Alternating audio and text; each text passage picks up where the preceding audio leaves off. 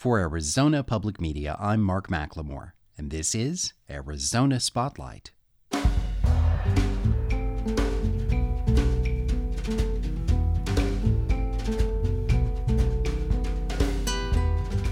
Coming up, a review of this week's local election results. How the Missing in America Project honors departed veterans. I'll talk with author Melinda Snodgrass, who is a guest at this weekend's Tuscon Science Fiction Convention. And meet two of the thousands of volunteers who help keep Arizona's parks and trails in top condition. Those stories are next on Arizona Spotlight.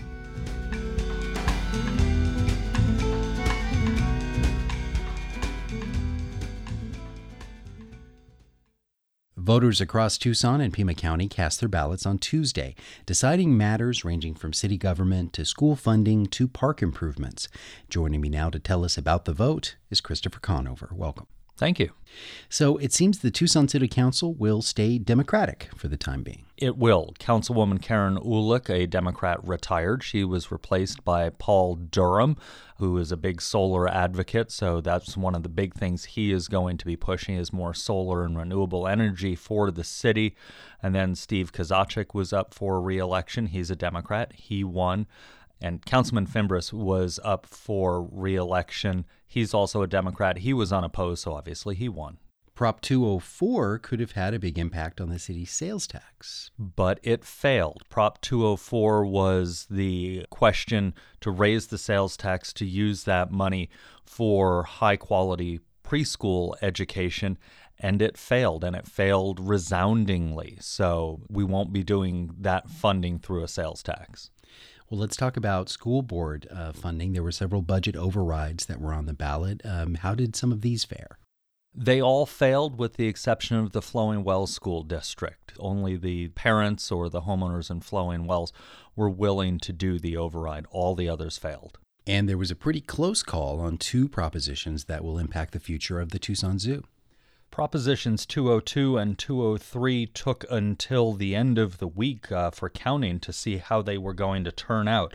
They both ended up passing. Prop 202 passed 53 47, and Prop 203 passed basically 50 to 49, so very close, but the zoo funding is now going to happen. Out in Oro Valley, there was some money for park improvements on the ballot. Uh, what was the decision there? That would have been a property tax increase for Oro Valley uh, homeowners, and that also went down resoundingly. Uh, so, if Oro Valley wants to improve the parks up there, they're going to have to come up with another way to fund it. The takeaway seems to be that people see lots of room for improvement in various areas of the Tucson infrastructure, but they're not willing to pay for it at this time at this time, and I think that's the key. We have seen statewide uh, and even in the city, uh, people are willing to pay more taxes for roads, more taxes for police and fire. We've passed those locally very recently in years past. Uh, we passed an increase in the state sales tax to fund education for a specific number of years. That's now gone away. So people are at times willing to increase their taxes, but as you very well point out, this time around, people weren't willing. And Christopher, there was news this week that concerns the 2018 midterm elections. Can you bring us up to date on that? Hard to believe we're already talking about 2018, but Election Day is now officially less than one year away. Uh, this week we hit the one year mark, and some rumors began floating out of Washington early in the week that Martha McSally, uh, our congresswoman from the 2nd Congressional District here in southern Arizona, was going to get out of that race and run for Senate. She apparently told her Republican colleagues on the Arizona delegation that that was going to be her decision. Um, those rumors were floating. Nobody would confirm it. And then Representative uh, Schweikert from the Phoenix area uh, did confirm that to the Associated Press. So far, McSally's office has been mum. We've asked them directly, and they haven't said anything. Well, our listeners can get the latest anytime at news.azpm.org. Thanks for sharing your time, Christopher. Absolutely. This show is airing on Veterans Day weekend, but for one group of Tucsonans, honoring departed soldiers is something they do year round. The local chapter of the Missing in America Project tries to find out about recently deceased veterans and then make sure that they are interred with full military honors. In May, Zach Ziegler visited their Memorial Day ceremony to bring us this story. The sun is starting to peek over the Catalina Mountains in Oro Valley, and Bob Day is at work directing traffic at Adair Funeral Home. The parking lot is filling up with motorcycles, not a typical sight for Saturday morning. Many of those showing up are in leather vests and jackets, with patches denoting that the wearer is a veteran. Others are in police uniforms from a variety of law enforcement organizations, sheriffs from multiple counties, and police departments from all over southern Arizona. They arrive, shake hands, hug, and are happy to see each other once again. The assembled are called together by Ed Torres, one of the event's organizers. All right, good morning. Torres is the Pima County coordinator for the Missing in America Project, the organization responsible for today's ceremony. He's speaking with those who have shown up to fill them in on what's about to happen. We're fixing to go into the chapel. Those that want to participate, go ahead, can go ahead and go in there. If you don't want to participate, stay out here. Just be mindful that there is a service going on. Part of what Torres and his counterpart, Sean Fund, are doing right now is finding volunteers to carry the cremated remains of veterans, many of whom were homeless or impoverished when they passed. Fund is the law enforcement liaison for the group. He helped organize the large showing of officers who will act as guides for the motorcade. He tells the veterans and supporters that have assembled they will not forget this day. Believe me when I say that. I still identify with the first time I ever carried cremains, and it had a big effect on me, and that's why I'm here. Fund hands out white gloves to those who will volunteer as they head into the funeral home. James Albert Malton, United States Air Force. Each person gets a slip of paper with the name of whom they will carry. Then the chaplain offers a short eulogy and prayer. Every single one of us who served took an oath to defend the Constitution of the United States against all enemies, foreign and domestic. That oath does not come with an expiration date. Bob Day, who was conducting traffic outside, is now doing the same inside, walking people through how to pick up the urn they will carry. The captain will be there. So the first person will walk to there to pick up his cremains. A turn. Uh, we've been carrying left over right. There's probably some back and forth between branches of the service whether it's right over left. The process begins. The volunteers pick up the brass urns of 30 servicemen and one military spouse and carry them out of the funeral home. The remains are carried down a walkway that is lined with American flags to a special hearse trailer attached to a three wheeled motorcycle. Once they are loaded, the chaplain offers one more prayer for safe travel. Please have your angels spread their wings of protection and keep us all safe. The flags are rolled up and stacked in the back of Fund's SUV, and organizers go over the route one more time. The, the first uh, Cañada, making a right all the way up Going to to the, the thing with Tangerine. the, the orange thing. Which Yeah. devolves into a brief debate about citrus You know, tangerine is a small orange. Yeah. before an officer gets things back on track. What Time you pulling out? No later than nine. Yeah, uh, about five minutes. And then they're on their way to the new veteran cemetery in Marana. Hey, all the service flags need to come up this way and line up together. Some people arrive at the ceremony ahead of the procession in order to prep for the arrival. As they prepare, the motorcycles can be heard driving up Luckett Road to the cemetery. The hearse pulls up, and each urn is ceremoniously handed to an active duty member of the military branch in which the deceased served. The ceremony begins when planes fly overhead and perform a maneuver known as the Missing Man Formation. Then, the chaplain offers an invocation. Our hearts are saddened by the loss of these great warriors who devoted their lives to sustain our freedom. Fund and others from the Missing in America Project speak. I am often humbled by their respective service, their love of country, and sense of duty. The last roll call is taken, each name is read a final time, and a bell is tolled. U.S. Army, Vietnam. Haring, Robert E., U.S. Army, Vietnam. Then, an Army Honor Guard offers a 21 gun salute, and a bugler plays taps.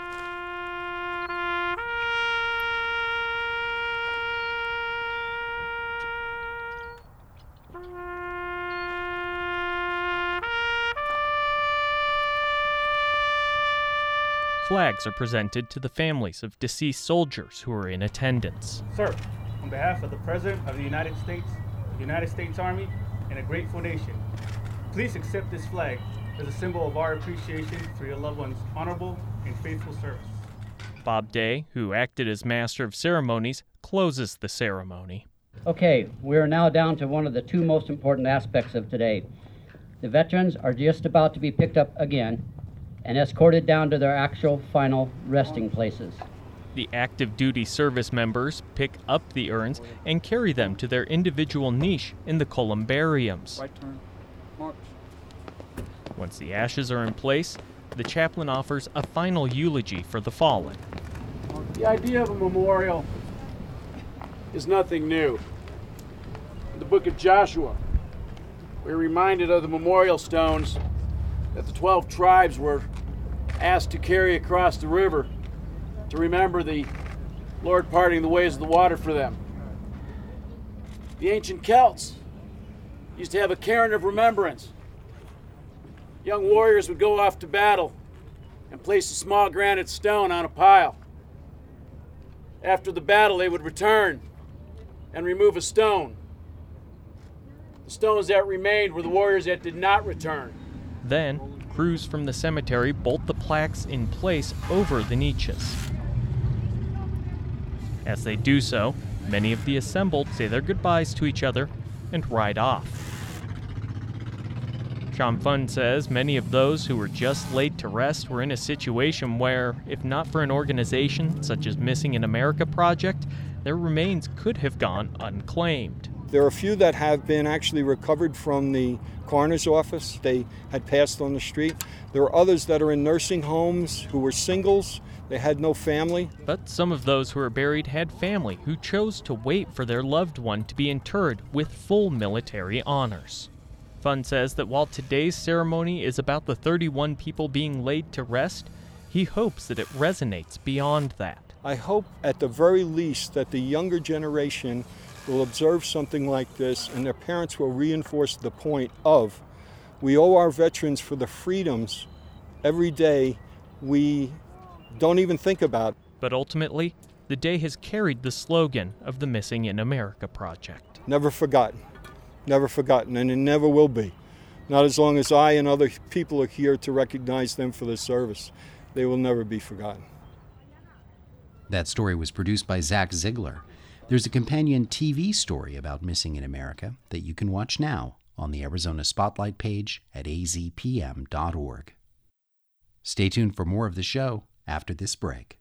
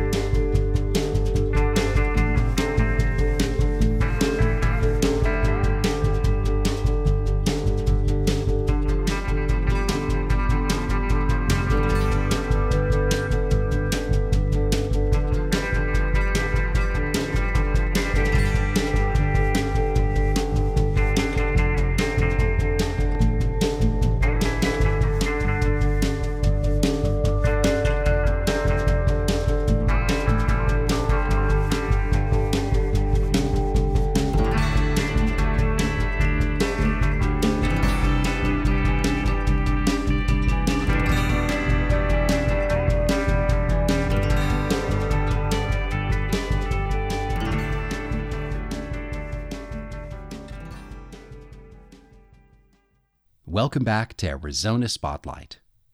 Your Honor, a courtroom is a crucible. In it, we burn away irrelevancies until we are left with a pure product, the truth, for all time. Now, sooner or later, this man, or others like him, will succeed in replicating Commander Data. Now, the decision you reach here today will determine how we will regard this creation of our genius.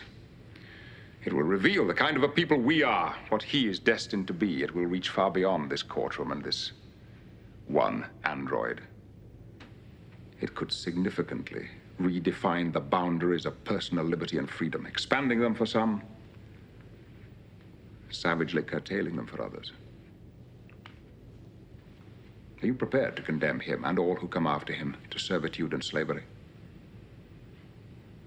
Your Honor, Starfleet was founded to seek out new life. Well, there it sits. Waiting. When Star Trek The Next Generation launched in 1987, it was off to a pretty shaky start, and it took fans a while to come on board. The eventual evolution of the show into a science fiction favorite was heavily influenced by writer and script editor Melinda Snodgrass. Today, she lives in Santa Fe, New Mexico, and is best known as a novelist and equestrian. She works closely with her friend George R. R. Martin on the long running series called Wild Cards. Melinda Snodgrass will be a guest of honor at this weekend's 44th annual Tucson Science Fiction, Fantasy, and Horror Convention, and that gave me a chance to talk with her about the many ways that her first career as a lawyer has influenced her craft. I'm actually fascinated with this because um, my friend George R. R. Martin and I, we we end up calling each other like after the flash almost every week because it drives us both crazy that you know they they just sort of arrest and illegally confine people without due process or a lawyer or a jury or anything else. Anything, and those yes. cells don't appear to have bathrooms, which also makes me nuts. Um, and so this has been something that's been very much on my mind. Is you know I was an attorney before I became a writer, so these issues of extra legal behavior in the superhero universes is um, you know I think a real issue and something that George and I have addressed a lot in the Wildcard books. Um, we've tried to actually take a serious look at how the justice system would operate if you had people with superpowers. Well, right now, superheroes, of course, are huge in the media. Uh, Wild Cards was really ahead of its time because here was a fiction series that addressed um, superpowers, mutants, telepathy, all of these concepts in a real world setting.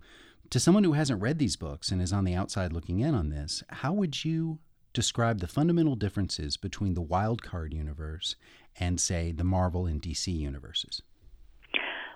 In a couple of ways, we dead is dead in wild cards. Um, in comics, nobody's dead until you see the body, and, and not even then, as my friend Len Wein used to say. And I think that cheapens it. It um, it asks for an emotional response and then tells you it doesn't matter. In wild cards, we make certain that death has consequences. The other thing we do is we, as I said earlier, we take a look at the effect that superpowers would truly have on the world in a very real world way. Um, and I think that's different. And we also have a single origin story. It was an alien virus that re- was released on Earth in a field test. And the consequences were great for some tiny minority of people, but terrible for many people. And we have a class of people called the jokers who've been twisted and deformed by this virus that enables us to talk about issues of class and bigotry um, and fear of the other in a way that I think science fiction does spectacularly well. So those are the things that I think set Wild Cards apart from the Marvel and DC universe. In the Wild Card universe, are jokers covered under ADA regulations? Actually, I'm raising that. We are developing it for television right now with Universal Pictures and um, Universal Films, and uh, that's actually one of the issues we're going to raise. Yes, technically they are, but it takes lawsuits to force that to happen. Um, and we even have attorneys who specialize in Joker's rights in our in our books. If you have someone who, say, spontaneously bursts into flame at regular intervals, Can you deny them? To, yeah, keep them out of your apartment. or yes. yeah, or public spaces. I mean, we know you can't shout fire in a crowded movie theater, but can you turn to fire in a crowded movie theater? theater. Probably not. Endangering of others. Yeah, and you know, is that? I mean, that's a fascinating a fascinating case. You know, this person is being your greater good versus personal liberty and personal rights. So, um, and how much of a danger are they? Great idea. Well, thank you. Urban fantasy is now an established genre in fiction, but it seems like you've kind of discovered this area of legal fantasy. Yes. Well, I was an attorney before I became a writer, and um, I've used it. I mean, the script that started my career in Hollywood was based on the Dred Scott decision that I wrote for Star Trek. Um, my urban fantasy series that I write is about a young woman lawyer and uh, I did a series about a federal court judge riding circuit in outer space. I mean, law is the underpinnings of civilization. You know, you can't you can't have a peaceful society without some sort of functioning legal structure, and I find that it's often overlooked in in uh, science fiction in particular, and, and many novels, unless they happen to be you know legal thrillers. I think people don't stop to think about how much the law permeates every part of our lives and how important it is.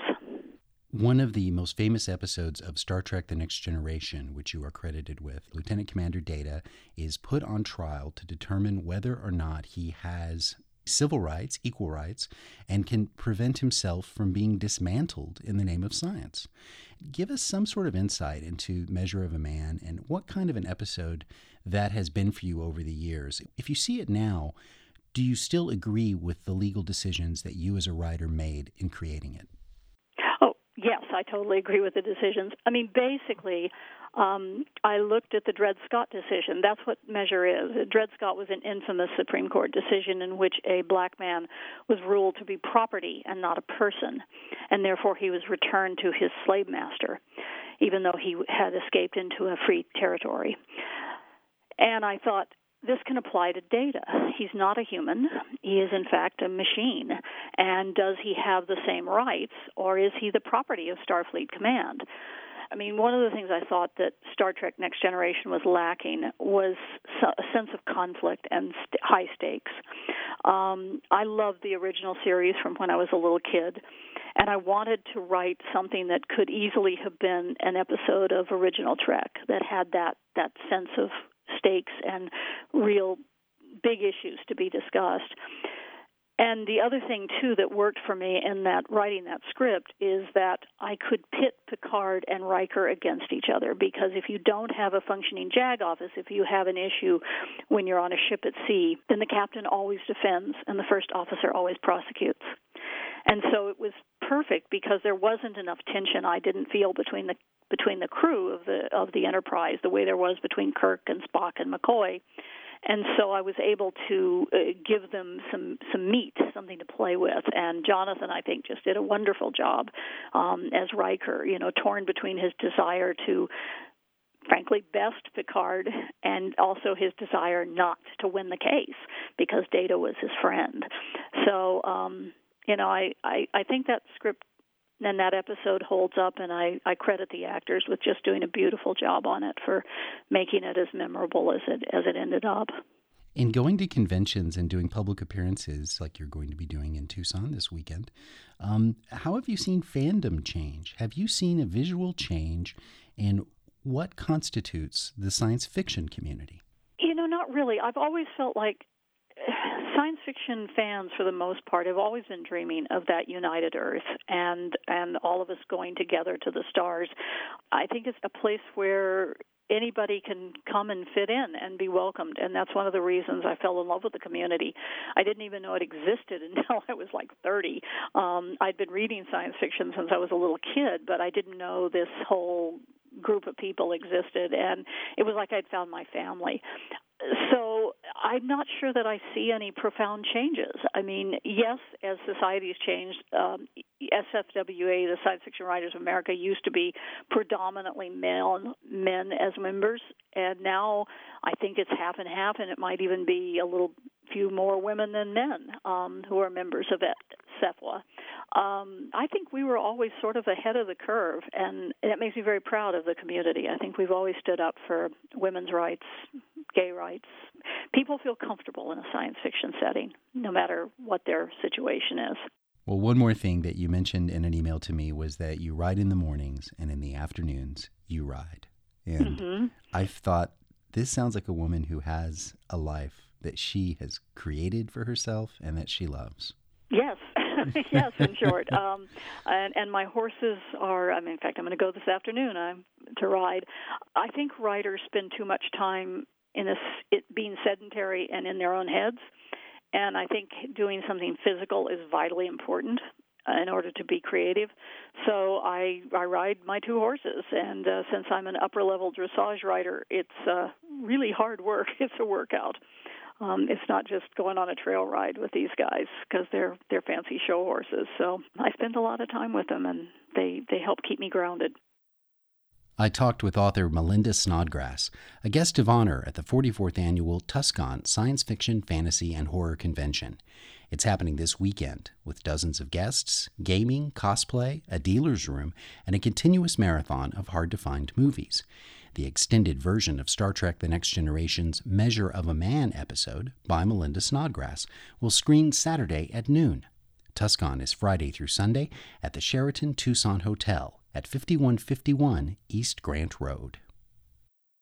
Millions visit Arizona's parks and attractions each year, but few probably think about the unpaid people behind the scenes who are vital to these places' operations. Next, Tony Paniagua introduces us to a couple who dreamed for decades of being right where they are now.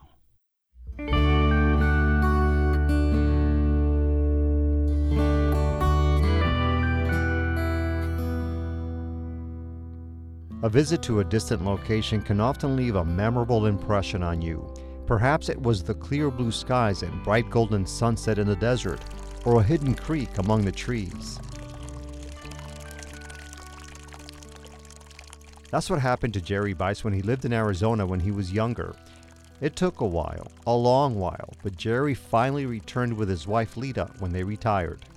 I was working in Arkansas. Uh, I was stationed here at Fort Huachuca back in the 70s when I was 17. And I told my wife, I said, one of these days I'm going back to Arizona. So when I hit 65, I came back to Arizona. Are you glad he brought you to this state? Yes, I am. yeah, it's got its own beauty. It took me a little bit to get used to, but I'm I'm coming around in that, so it's it's nice. It's a different type than what I'm used to in Arkansas. However, with year round opportunities for fishing and other activities, Patagonia Lake State Park reminds them of home. It is much greener than the surrounding desert, and you can even go out on a boat every day.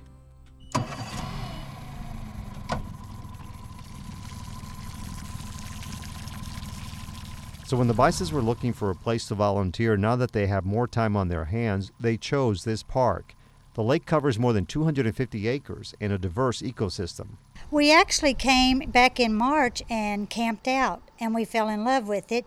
And we were in the visitor center talking to some of the volunteers, and they told us about the program, and that's how we got in contact with it and started doing it. And it's been very rewarding. We've got to meet a lot of people from a lot of places and stuff. They're out and about at least four hours a day, five days a week. Along with brooms, mops, and other tools, they're also armed with positive attitudes and easy smiles. Nothing is too good for them. They get their hands dirty, and they're proud. I work in the visitor center, and then I help out in the field, cleaning bathrooms, picking up trash, and just cleaning the whole area. We have cigarette butts, we have bottle caps, we have pool tabs, we have everything. Fishing if we see it, we pick it up. Mm-hmm. We want the park to stay beautiful, and you know we've been uh, so many times people has walked up to us and said, "This park is really kept nice."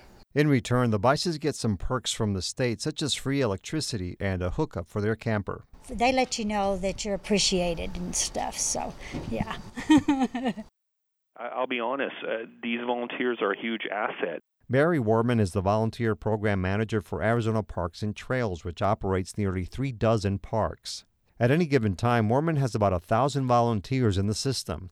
They contribute about $5 million worth of work to the state each year. They are what Arizona State Parks and Trails represents. Uh, without them, we cannot provide the wonderful experience to Arizonans or to any visitors from out of state. Uh, we literally have a wonderful program because of the volunteer help. And Warman says you don't necessarily have to be an outdoors type to join the teams around the state.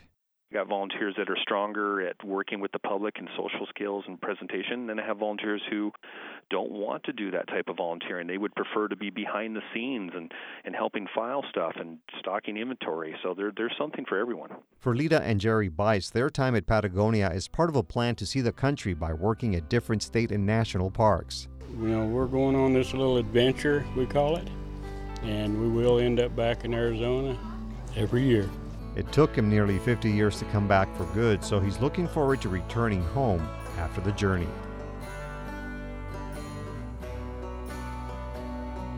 For Arizona Spotlight, I'm Tony Paniagua.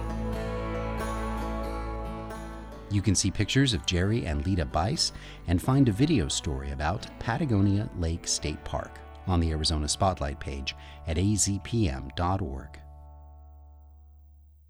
Thank you for listening to Arizona Spotlight. You can find our podcasts on iTunes and through the phone app NPR One. This show originates from the AZPM radio studios. The music is by Calexico. The production engineer is Jim Blackwood. Our executive producer is Peter Michaels. I'm producer and host Mark McLemore. Arizona Public Media's original programming is made possible in part by the Community Service Grant from the Corporation for Public Broadcasting.